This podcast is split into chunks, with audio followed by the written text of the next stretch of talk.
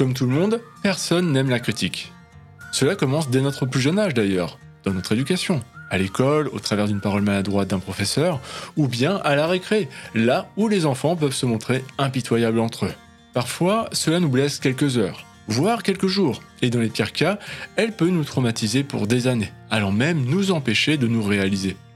Rarement facile à entendre et à accepter, la critique est perçue de façon très différente selon la personnalité et la sensibilité de chacun. De plus, elle sera reçue plus ou moins bien selon notre interlocuteur et le contexte.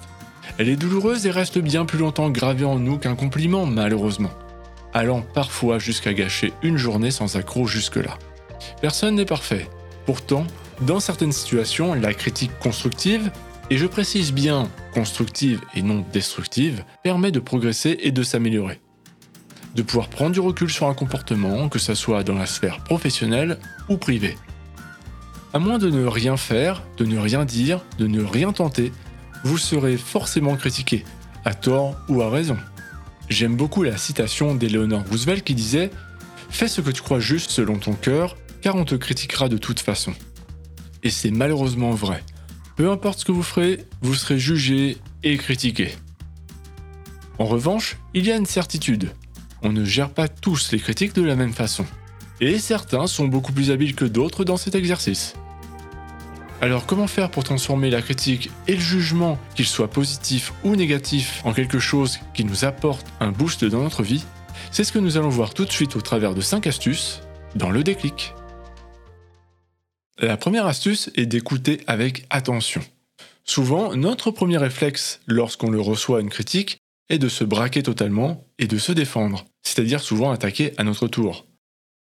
C'est un sentiment naturel, on se sent attaqué, alors on répond, soit par l'attaque, soit par la fuite.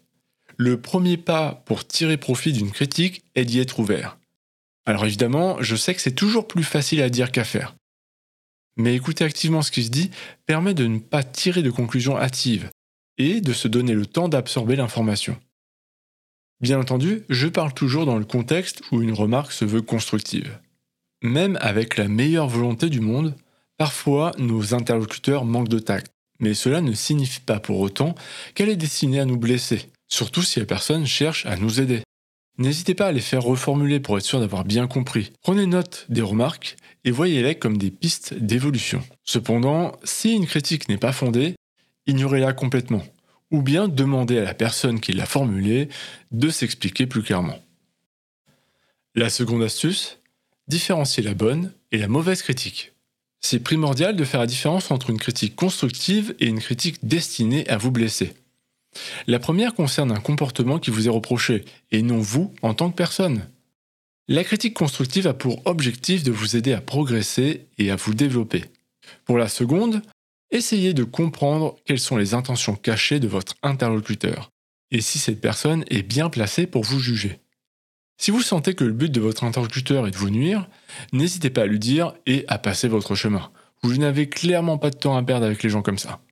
Les personnes toxiques sont déjà trop nombreuses dans notre quotidien, et on sait à quel point des remarques déplacées peuvent être blessantes. Je vous dirais une chose, soyez fiers de vous, de ce que vous faites, c'est normal d'avoir des émotions. Et c'est aussi normal de se foirer. Dites-vous que les personnes nuisibles, ce n'est pas vous qu'elles visent, car au travers de leurs remarques, ils se jugent eux-mêmes, mais préfèrent ne pas le reconnaître. Et c'est d'ailleurs pour cela qu'ils passent leur temps à accuser les autres. La troisième astuce, ayez de la gratitude. Alors oui, je sais, c'est toujours facile à dire. Pourtant, les personnes qui nous font des remarques le font pour nous aider, même si parfois c'est fait de façon extrêmement maladroite, voire même inadaptée. Mais oui, elles cherchent à nous aider. Non seulement une critique constructive est toujours très intéressante à prendre, mais en plus de ça, notre interlocuteur prend du temps pour nous proposer une nouvelle piste de réflexion. La gratitude est aussi un bon moyen de nouer une relation saine, ne pas garder d'amertume et de pouvoir avancer. Alors souriez et remerciez la personne qui veut vous aider, ce sera un raccourci positif vers votre épanouissement. La quatrième astuce, réfléchissez à la suite. Une fois qu'on a reçu une remarque ou une critique constructive, que cela vienne d'un supérieur au boulot ou d'un proche, il est temps de passer à la suite. Mais attention, quand je dis à la suite, c'est surtout pour réfléchir à ce qu'on va faire de cette remarque. En fait, on a deux choix. Soit on la balaie d'un revers d'une main par orgueil ou égocentrisme, soit on s'en sert pour progresser. Bien entendu, c'est le second choix qui nous intéresse ici. Posez-vous la question suivante. Qu'est-ce que je peux faire pour m'améliorer? Rien de tel que de prendre ce bon vieux duo d'une feuille de papier et d'un crayon pour commencer à écrire les idées qui vous viennent à l'esprit. Faites un genre de brainstorming pour avoir le maximum de possibilités. Et si vous bloquez, vous pouvez aussi consulter votre entourage. Une fois que vous avez trié ce qui est intéressant, mettez en place votre plan d'action pour atteindre votre objectif. Et comme on dit, Rome ne s'est pas faite en un jour.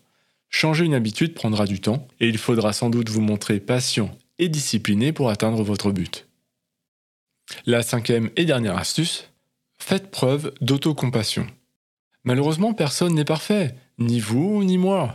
Et pourtant, nous faisons tous de notre mieux. Ce n'est jamais agréable de recevoir une critique, c'est une certitude.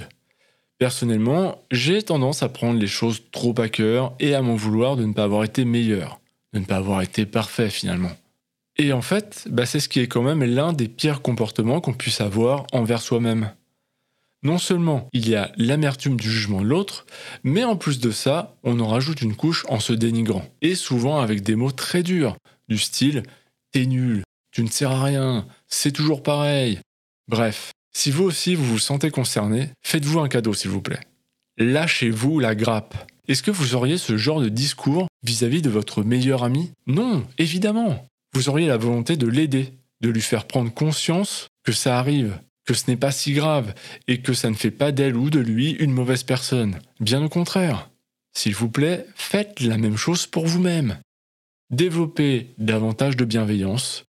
Voyez le côté positif de la situation et profitez-en pour vous booster et affronter un nouveau défi. Montrez un peu plus de compassion envers vous-même. Je vais résumer les 5 astuces. La première, écoutez avec attention. Deuxième astuce, différencier la bonne et la mauvaise critique.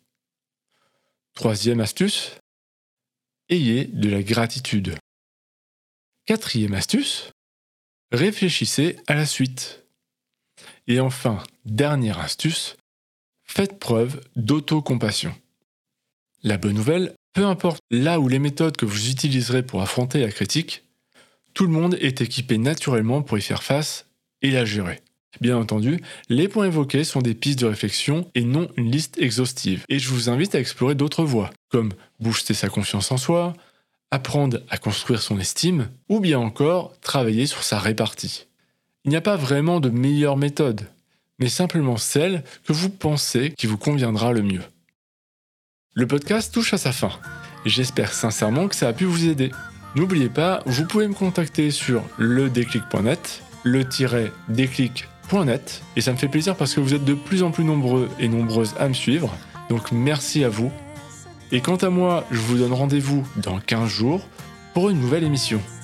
D'ici là, prenez soin de vous. Salut